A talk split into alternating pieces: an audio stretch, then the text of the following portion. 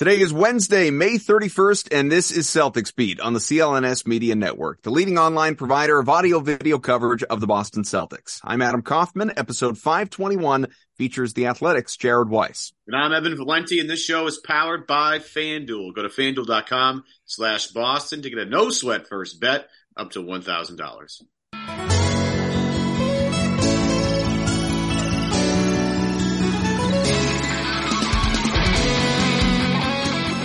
All right, well, here we are. Great. instead of instead of making history, the Celtics are history, which means it is all eyes. Ooh, thank you. Thank you. You can use that, Jared. Jared Weiss is here from The Athletic. Evan Valenti always here. I am Adam Kaufman. And uh, only so much of this, probably very little, is going to be a, a Game seven postmortem because that's been done. You know, people have done their post-game shows. People want to know what's next, what's happening, the look ahead. I mean, maybe we'll reflect a little bit upon the the remarkable disappointment that was Game seven. I'm not even talking about, like, whether or not Boston won or lost. And obviously, you know, at the core of it, Boston lost, and, and that blows. You know, all of us, uh, I think most of us anyway, certainly thought Boston was going to pull it off after rallying from down three oh, tying it up, and and then you're at home and all, you know, everyone's shouting out the oh four Red Sox and watching the Four Days in October documentary, and it's, you know, like nothing but good vibes. Like they were going to reel off eight straight wins and cruise to a championship parade. But uh more crushing than that, more more dissatisfying than that, honestly, is that it was just such a crappy game. Just such a crappy basketball game as a fan. Win or lose, it wasn't even competitive. It wasn't even enjoyable for the vast majority of it. And that was that was disheartening. But, you know, again, we could maybe do some of that. Here's where I want to start, Jared. And I would start this way with anyone in your position right after, you know, a a a end of a season and, and looking ahead to what could be, based on all the, the rumblings, the, the Twitter discourse, could be kind of a chaotic, potentially, you know, really seismic shifting off season. When it comes to news that you are seeking out, you plan to report, all of that, uh, obviously I know there's only so much you can discuss with us on a show. You're not going to, like, you know, take readers away from your stories. You're going to, you know, save stuff for when the articles come out. And I'm sure in the coming days you will have to, you know, plenty of stuff to write about. What I'm curious about is, what are you, like, what's the top priority for you right now? What are, what kind of information are you seeking out? Is it Joe Mazzulla and his future and his staff? I know Sham Sharania has already reported that Mazzulla, Mazzulla is expect, expected to be back. Is it, what are the Celtics looking to do between the Jaylen Brown Supermax eligible or Malcolm Brogdon maybe getting off of that contract? I mean, all of these different things that everyone is talking about. What is your priority in terms of what you're chasing down? I think the most important thing right in the immediate aftermath, the first thing that can change is the coaching staff, because we have to wait until the end of the month. Or is it June? It's not even June yet. Uh, we it's basically wait until, June. Yeah, basically June. What's the difference? Um, but so we have to wait until the end of the month to find out what's happening with all the big player development stuff. Um, but the coaching staff can start making changes right away. And you know, I think there's been some, there's probably some information going around that's probably a little bit premature on what's happening there. Obviously, it starts with Joe, and I think Shams' reporting was on the money that Joe is most likely, I wouldn't say definitely, but seems like most likely is going to be back, and we can get into the reasons why that makes sense. If they got swept or lost in five, I would have been very uncertain. Um, and I think for a few reasons. One, it just would have been such a disaster. It would have called into serious question whether Joe could, or this team could, win a championship right now when they're in the peak of their window, basically. And two, Joe was so good in games four through six. And then, like, game seven, hard to judge because, like, they got so screwed with the Tatum injury. But then also mm-hmm. a lot of their fundamental flaws just got completely exacerbated and exposed in that game seven. So I think that's more of a long-term systemic issue rather than Joe in that specific moment. Um, also, it's Spo in game seven. That's, that's just not fair for anybody ever. Like, Red Hour back in his prime going, going up against Spo in game seven probably wouldn't be fair. So, um, Joe was so good in games four through six that I think he also left a much sweeter, less bitter taste in everyone's mouth coming out of that series. Uh, one of the things that was shocking was that he changed his timeout philosophy essentially in those last four games, or yeah, four games. Um, my story, I think off of game four, was about how that timeout he called when Jaylen Brown was getting trapped early in the, uh, in the third quarter, like changed the course of history for the Celtics and for him. And a lot of people I talked to after the season were like really excited to see him doing that. And we're like, we're hoping that'll be more his philosophy going into next year. But the main reason I think the Celtics can and should stick by Joe Mazzulla is that this was like the worst setup imaginable for a new head coach. Um, you know, if you made him wear a blindfold, that maybe, maybe it was the only way it could have been more difficult. He did almost get blinded earlier in the year and he had to come back from that, right? True. So, yeah. so he's been through it all. Um, and it's like they, they can position him for success so much better next year. I know that everybody, I'm sure, is tired of all the learning. Joe's learning, we're learning, all that kind of crap. But there's a lot of lessons to be learned. I th- I certainly learned a lot this year, and I think Joe is going to be so much better set up for success next season. And I would like to see where that goes, because you know th- they hired him for a reason, and a lot of things didn't work out this year. But he also was kind of like held back a little bit because of the situation. And I think that he's shown enough, and he's so- he he has an interesting philosophy, attention to detail, willingness to hold people accountable, but also develop deep bonds, that I think the template is there for a successful coach. And a lot of people I've talked to after the season were like, we believe Joe's going to be an elite head coach. And they, that still is something coming out that would be really easy for people after game seven to be like, screw this guy, he's an idiot. But I, the, the worst I was hearing were people just kind of like frustrated with how the season went, but hopeful that Joe will grow over the offseason and get a chance to really perform well over the offseason. And maybe learn how to control public messaging better, which is like kind of a disaster. And I think he needs to probably recognize, it's not even about like my job being better, just like he needs to recognize how his job can be better if he's able mm-hmm. to control public messaging, especially when his job was like very clearly on the line to some degree during this conference finals. Um, I think Joe's going to learn from a lot of those things. And there are a lot of good coaching candidates out there. It's not like they're like, who are we going to hire if we don't have them? So I, I wouldn't say that it's set in stone that he returns, but it seems most likely he will return. I've said it for quite a while on this show, as this is not new, and I, I agree with you. If they'd gone down in four or five, it certainly becomes more of a question, but especially in light of the fact that, yeah, they lost, but they pushed. They showed a, you know, they, they showed they didn't totally tune him out, and they aren't willing to play for him and all of that, you know, the, the sort of the pushback that people were giving it of, of they, it reminds me of the old, who was it, like uh, the uh, whichever analyst talking about Bill Belichick, the whole they hate their coach.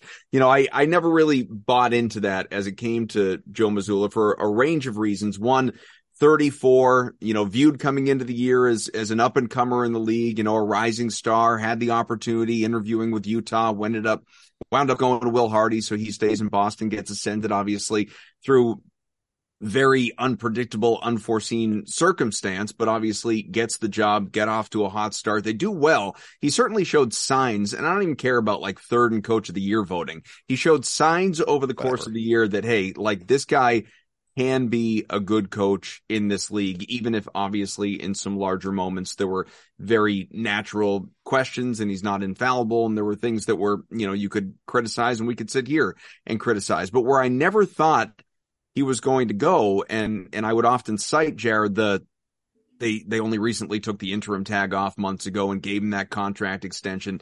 It was more about the symbolism of that stuff to then not pull the plug, as opposed to the the raw details. And what I mean by that is, like, people have said ever since the Shams report, man, three years, fourteen million dollars left on that deal. Like, Wick's not going to eat that.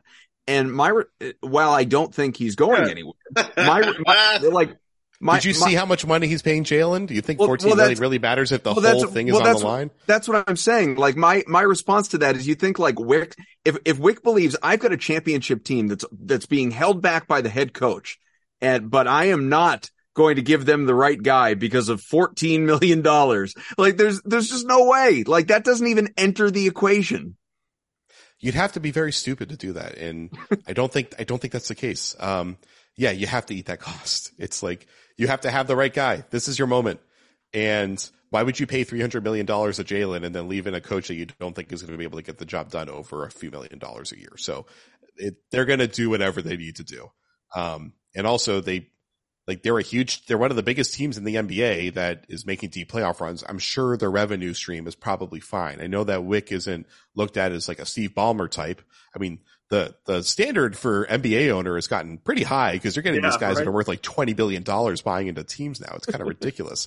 So yeah, Jack Moss owns Brooklyn too, right? So, yeah. um, we'll see if the Qatari National Fund starts buying into teams. Then we won't have to worry about that, right? So, oh, uh, I think Wick will do whatever it takes, especially because, you know, they, with the way that the C B A is set up now, there is going to be so much tax they're probably going to pay, and they're going to have to make so many decisions here, um, that I think, or I'm sorry, other way around. They're probably going to have to dive out of the tax to avoid mm. the double apron concern. They're probably going to be saving money relative to where most teams that are kind of going all in are, just because that's the way that the system forces you to do it now. So that leaves you more money to waste on paying an extra coach. All right. One, one more on the coaching staff, and then Ev, you can take us wherever you want to take us. But the, so we're obviously talking about Missoula's future and, and the future of this coaching staff, Jared, and, and you said you believe that Sham's report is right, and you said some of the reporting out there may be a little premature. It's only natural to uh, infer from that that, you know, this report of of multiple assistants, three assistants potentially leaving to go join Ime Udoka in, in Houston, that report that has surfaced, if in fact that is premature, then fine, maybe one or two or all three of those guys end up staying. I don't know how it plays out. We'll find out in the coming days. But my initial thought, and Evan and I were texting about this, my initial thought with if, if in fact it's true, if those three guys are bolting, there are multiple ways of looking at it. One, maybe there's a promotion responsibility. Maybe there's, you know, just more money. Then, okay, guys are leaving. Or maybe there's some level of loyalty to Ime Udoka. Fine, guys are leaving.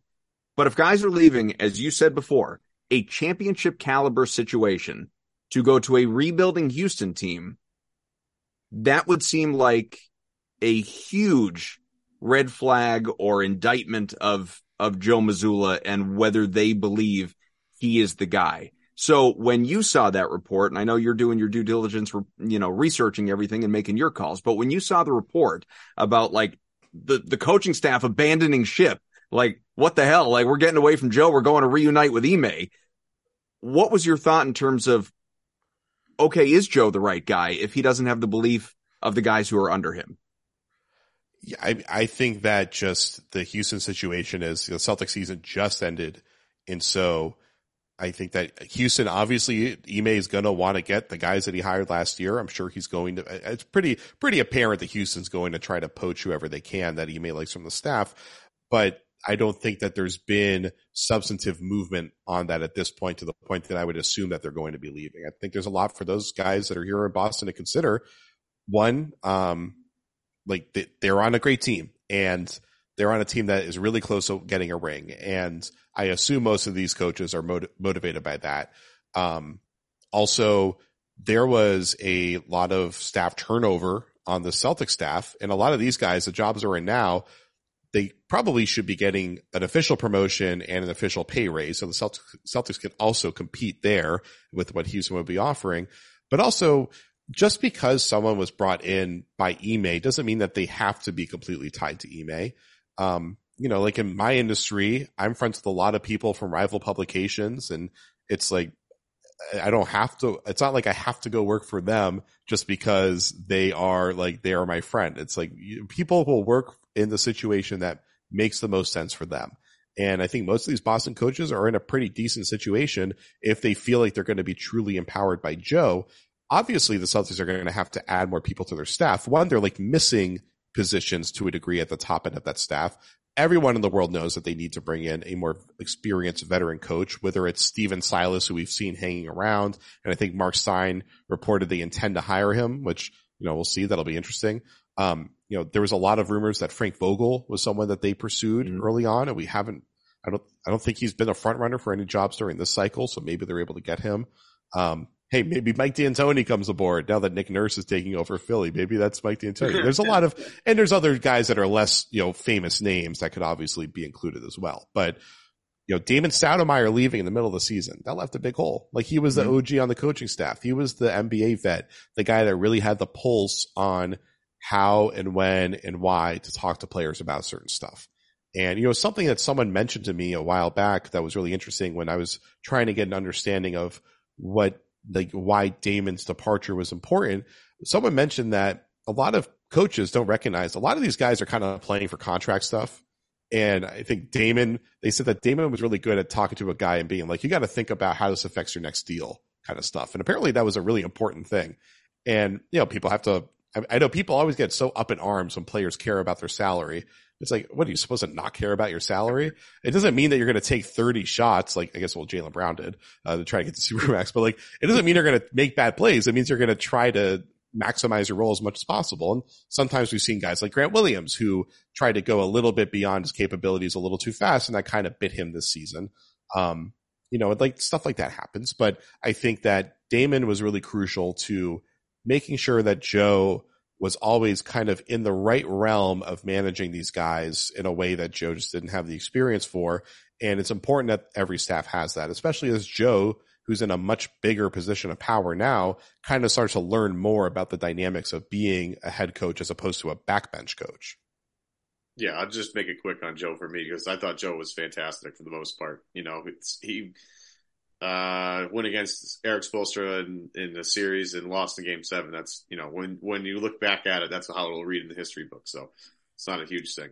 Uh, one of the things, though, to take a slight pivot here, that's, uh, of a lot of interest to a lot of people, is this new C B A. You kind of mentioned a little bit earlier, and what Boston's going to need to do to meet certain requirements. Like if they want to, you know, hit the first or second apron, or there's a lot of details that are being ironed out. I think, Um, there's going to be a lot of information in terms of people writing stuff coming out shortly. So, um, it seems like, uh, it's complicated. There's a lot to think about. There's a lot to analyze, and, and Boston has some kind of big things to look at coming up here, highlighted by the Jaylen Brown Supermax. So Jared, in yeah. your opinion, what is the hardest decision Boston has to make considering their financial commitments, uh, this offseason?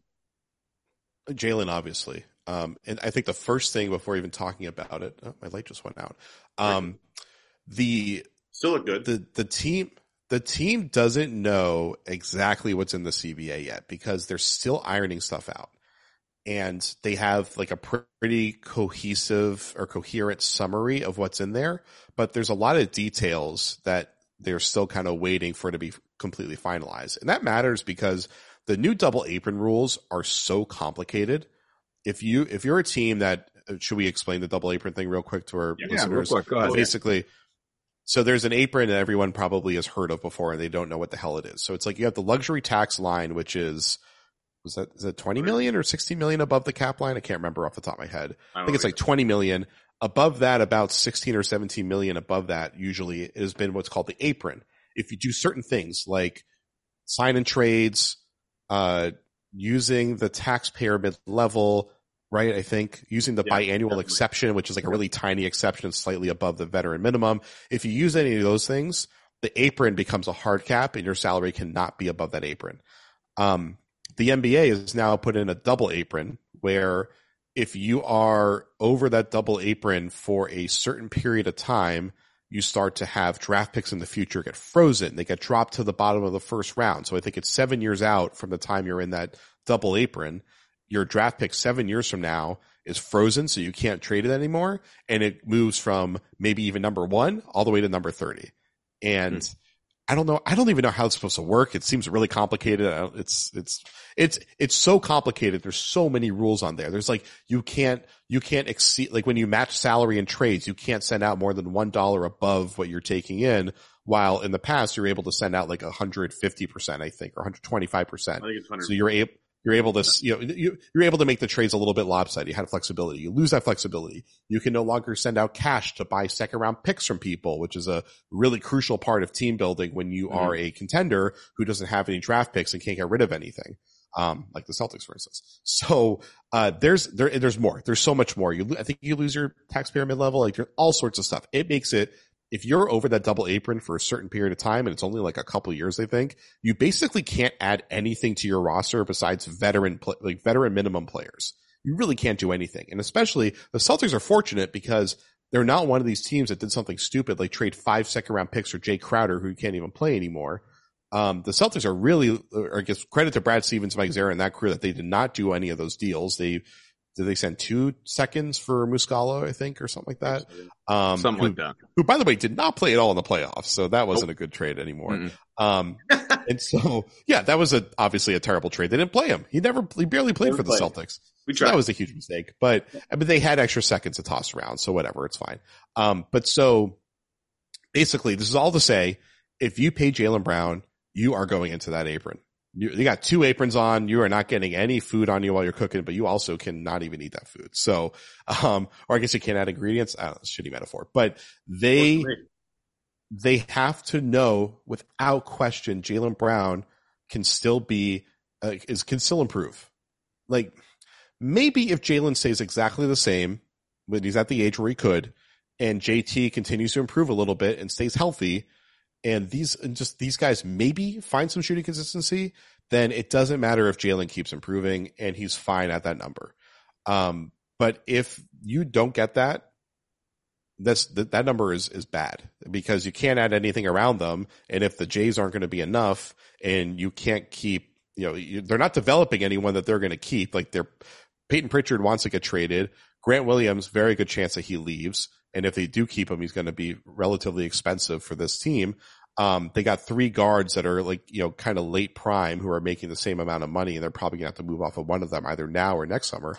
But so adding around this roster and keeping this roster fresh is going to be extremely difficult if they sign that Supermax, Jaylen, uh, give Jaylen that Supermax. So like they got to be like, we clearly are going to win the championship for the next couple of years to do it. And Jaylen generally, I think it's been no question. And then that last series was really bad.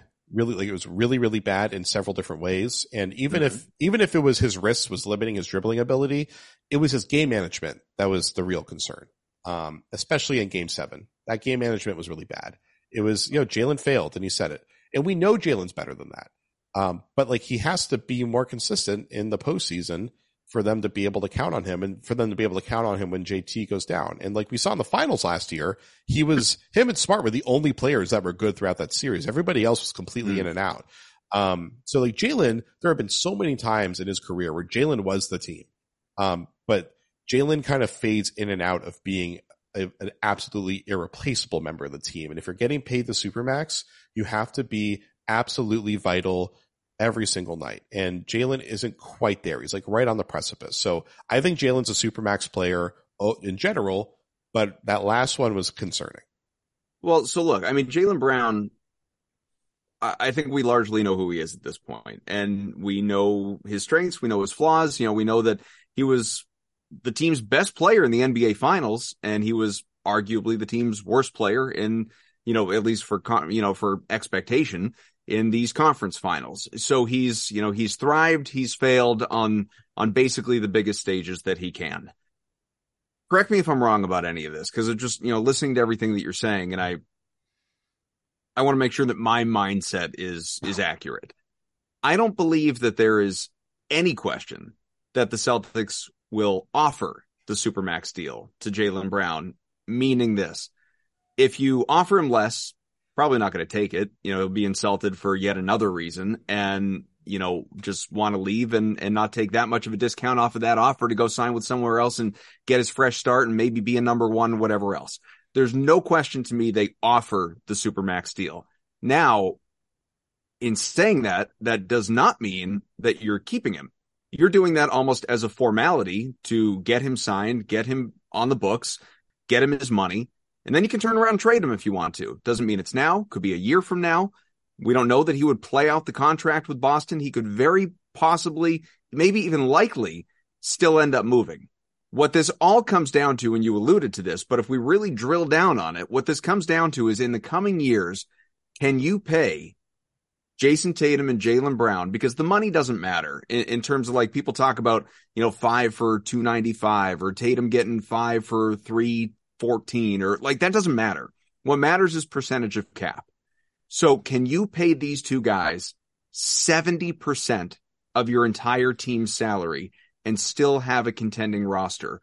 Or do you have to, and it's not going to be Tatum, do you have to unload Brown to try and get younger, get pieces, meaning a, a high, like people have floated around like the, I don't even know if it's a, a real report, but people have floated around the like number three pick and Anthony Simons, you know, get a, a, a good young developing player and a high round pick that could become the next Jaylen Brown. And you're doing so at a much cheaper level than obviously paying Jaylen, whatever, fifty, sixty million dollars a year, whatever that math is.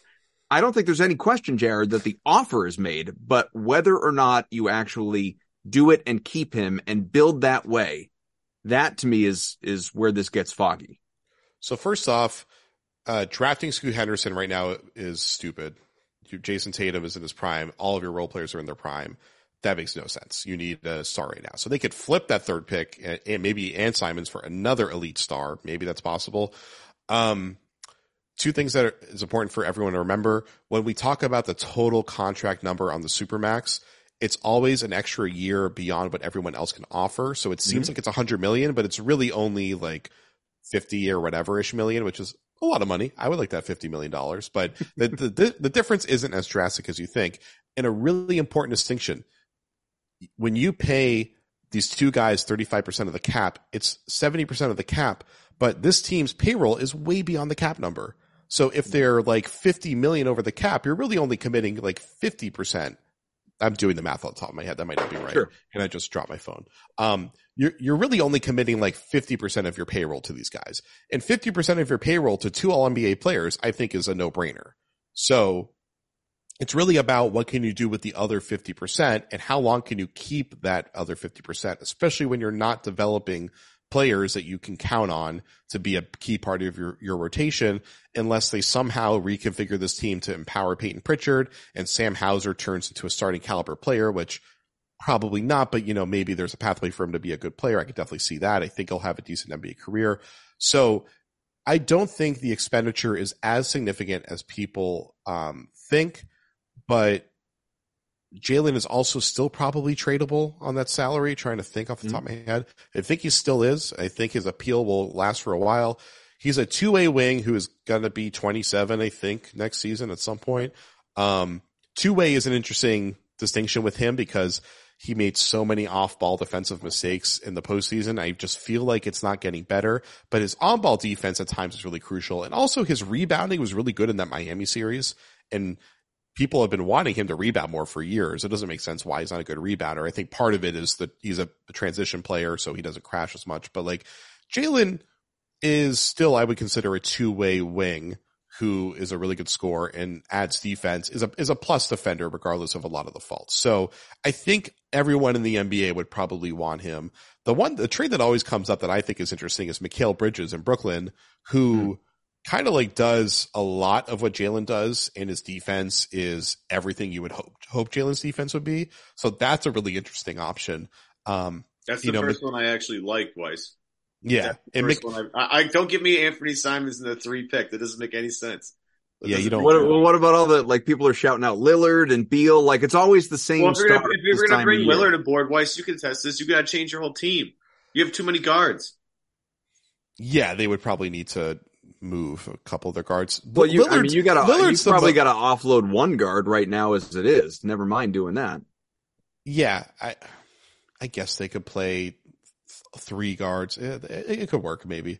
Um, Lillard is fascinating because I think you have one or two years of him being elite before you have to presume there's a drop off because he's like already thirty-two or thirty-three, I think. So that's fascinating because he doesn't really give you much on defense, but he is one of the greatest offensive players of the last twenty or thirty years. So, you know, I, that might be worth it. You're shortening your, your runway, but you maybe that actually gets you above and beyond where you were before. I feel like Dame not be, I feel like Dame and J T, they're neither of them are like elite on ball creative point guards, but they're both really good. Dame's obviously better than J T as a point guard, but like you don't want him running point the entire time. So maybe having those guys out there, maybe even next to Smart, might actually make this offense like absolutely unbelie- unbelievable, especially because Dame Lillard on a team that doesn't need him to hold the ball in his hands most of the time. Like that could make him absolutely, that could make him like a thirty-five point a night scorer. I could totally see that. So that's a really interesting one. And I think that's a level of player you have to look at with Jaylen, unless you think Mikal Bridges is really stepping up here. It's like Jaylen is a second team All N B A player. And regardless of whether it's like K D and LeBron, those guys were hurt this year, like he, he's in that realm. He's in that realm. He's a top probably twenty player in the N B A.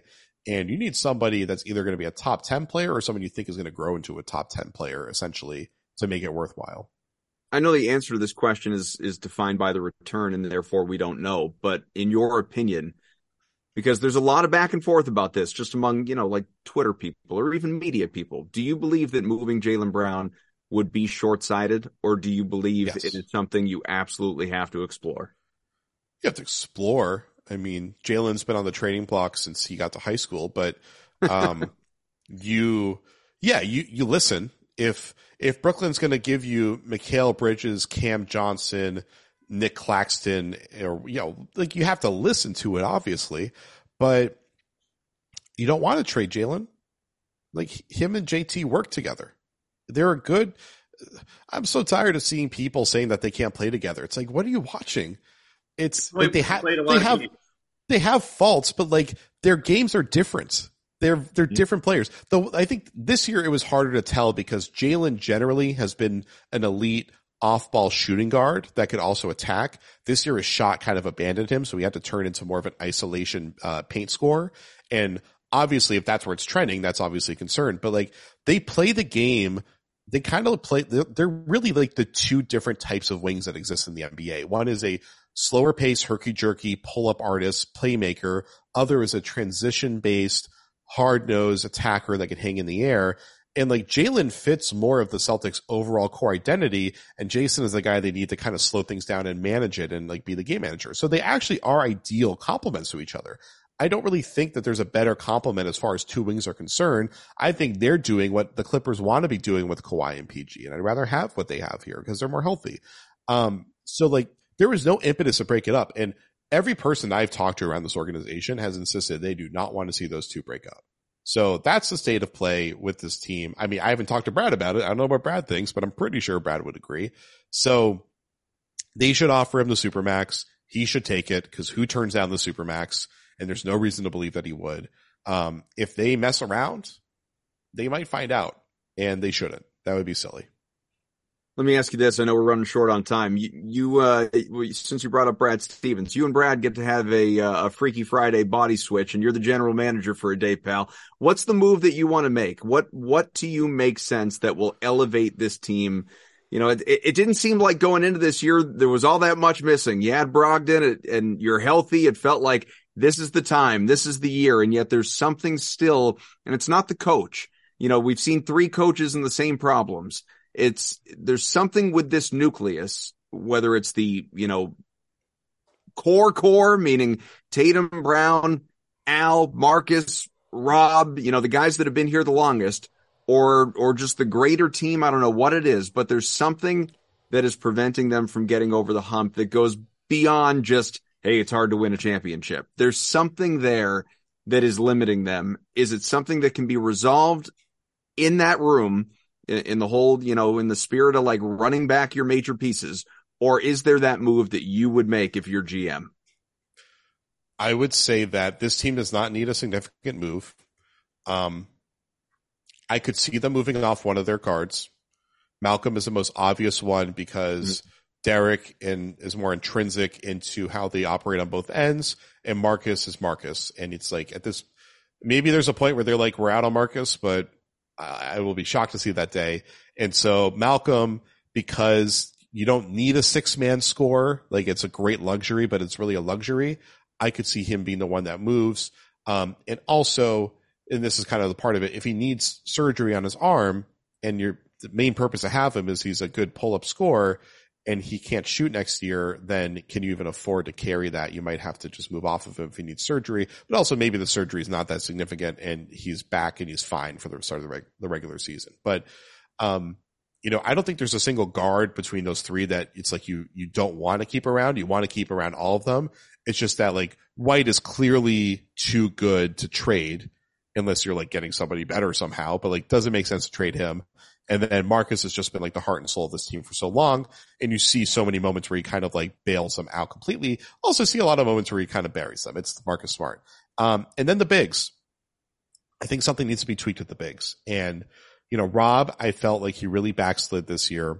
He was just all the progress he made to not bite on pump fakes, to be ahead of pace on rotations, to have a clear sense of purpose on where he was going in offense. A lot of that receded this year. Now, I don't, one, he didn't play that much and he is limited in his minutes. I know at game seven, he got sick, obviously. Um, but the offense didn't seem like it had a clear purpose for him. And I think a huge part of Joe Mazzulla's task this summer is to reshape the offense to utilize Williams properly. Um, to not rely on five out spacing, to get him moving on the roll, to get him, uh, more post touches, which they like are kind of starting to do. Um, you know, Rob, Rob can't hit a shot outside of five feet, but he's really good inside of five feet. And they need to find more creative ways to get him those shots because Rob should be averaging like fourteen points a game. He shouldn't be averaging like eight, nine points a game. So they need to do a better job figuring that out. And then Al, like Al is, Al's amazing. Like Al, was a player that I loved before I even got into this industry, and it's been really fun covering him because he's just so smart and he just plays the game the right way and all the other B S you want to say. It's totally true about Al. Al hits walls at the end of these seasons because he plays too much. And next year, Al is probably going to be playing like twenty minutes a game, I think. I think he's going to play sixty games. He's going to play, he's going to play like a thousand minutes next year. That probably doesn't make sense mathematically, but whatever, you get it. And so, they need to find a way to keep him in the playoffs as well. They need to find a way that they don't have to rely on him as much as they do in the playoffs because he's running out of gas. And you saw in the playoffs, he would play a game. He'd make forty plays. fifteen of them were like, how is Al Horford doing this at age thirty-six or thirty-seven? fifteen of them were like, all right, he survived. And then ten of them were like, uh oh, he is, he is cooked. And so they got to limit his exposure next year, and they can either keep Grant and pay Grant and really, really entrust Grant and really prioritize Grant next season, which Joe is just not willing to do this year. Or they got to make some sort of move, like trading one of their guards, to bring in another player that plays in that realm, whether it's a big or it's a hybrid forward, something like that. I think that's where they really need to change. Have anything left for Jared before we let him go? No. This has been an entertaining, and we got a lot to talk about, so we got to save stuff too. Yeah, that's true. We we got a whole offseason of this stuff. Hey, Jared, in thirty seconds or less, Denver wins this game, this series in how many? Negative seven. Miami Heat. I don't know if that made sense. Um, Denver. Well, I recently saw the Miami Heat play a team that was an overwhelming favorite, and I think I, yeah, so. It's happened I mean, multiple times, actually, this postseason. They, they would have topped the one seed if you forgot. I think I would have picked Denver in seven if the Celtics made it. I think yeah. I'll pick Denver in seven against Miami. Wow. I Denver in five. uh, I don't know. I'm not counting on Jimmy Butler. I'm never counting Miami to not win three games in a series. I will never do that ever again. again. Honestly, ten years from now, they could get swept every season. I'm still picking their opponent in seven at the very least. Man, I think if there's one thing most Celtics fans can agree on, it's like we're we're done with with my. I don't want to see Miami in the playoffs for a good long while. Too much in too short a period of time. It's too stressful. This team can never be counted out. Clearly. I, I no more. I don't want any more Spo and Butler or Riley for that matter. None. I'm out. And I'll say I very badly want to see Jimmy Butler get this ring. Like I, I'm happy with whoever wins, obviously, but Jimmy Jimmy's one of my favorite players I've ever seen in my life. I mean, he is he is the epitome of what makes basketball fascinating and exciting. And he, it's like you're watching a dude engage in warfare every single night, and he somehow outlasts everybody. And the way that he outlasted the Celtics in that series was unbelievable. And so I really want to see him get that ring so we can really put him up there as like one of the all-time greats, top fifty player in N B A history. I think he's probably deserving of it, honestly. See, and then people can, on the other side, people can just keep saying, Jokic has never won anything. He will. It'll be, I think Jokic. I think Jokic is going to get his ring at some point. Jokic is. If we think awesome. Jimmy's a top fifty player, Jokic might end up being a top twenty player of all time. I mean, Jokic is absolutely might be incomprehensible. Might be one of the best passer I've ever seen in my life. I'm not going to lie. He's. I think he. I think he's the most brilliant and innovative player in N B A history. Like right up Maybe. there. There's like probably four or five other people you put on that list. Um, well, he's like, the most. He's. I don't know. He's. Yeah, I mean, you, I, Bill I, Russell my, inventing most of how basketball is played obviously yeah. would probably deserve it. I am uh, we'll, curious to see uh, if there's a, an effect on the kids, though, as Jokic oh, yeah. continues oh. to win. Like, right? Because we're waiting for the next, like, because Curry's the guy until the next guy. Right. Could that be, could that be Jokic? He's just super fun to watch. He's so yeah. Fun. Five I'm, years from now, Mark Jackson's going to be like, Jokic ruined this young generation, teaching all of them to pass and be flabby. There it is. See, I thought Kevin Love had the uh, had the market cornered on that for a while, but turns out Jokic came along and just took it. Took it. He just He's took super it. Love. Stole, stole it right away. All right. Uh, well, Jared, we will bug you again during the offseason, I'm sure. Uh, we look forward to obviously reading your reporting. I- inevitably, you will be breaking news left and right, and we only hope it is uh, in the Celtics' favor as as the days and weeks go on, because we need some good news. So thank you for hopping on with us as always. Thanks, guys. All right. For Jared, Evan, I am Adam. Uh, we're coming at you a couple times a week. Join us here on Celtics Beat, wherever you get your podcast. Rate, review, subscribe. We greatly appreciate it. We will talk to you again very soon. And uh, despite what Jared said, go Nuggets.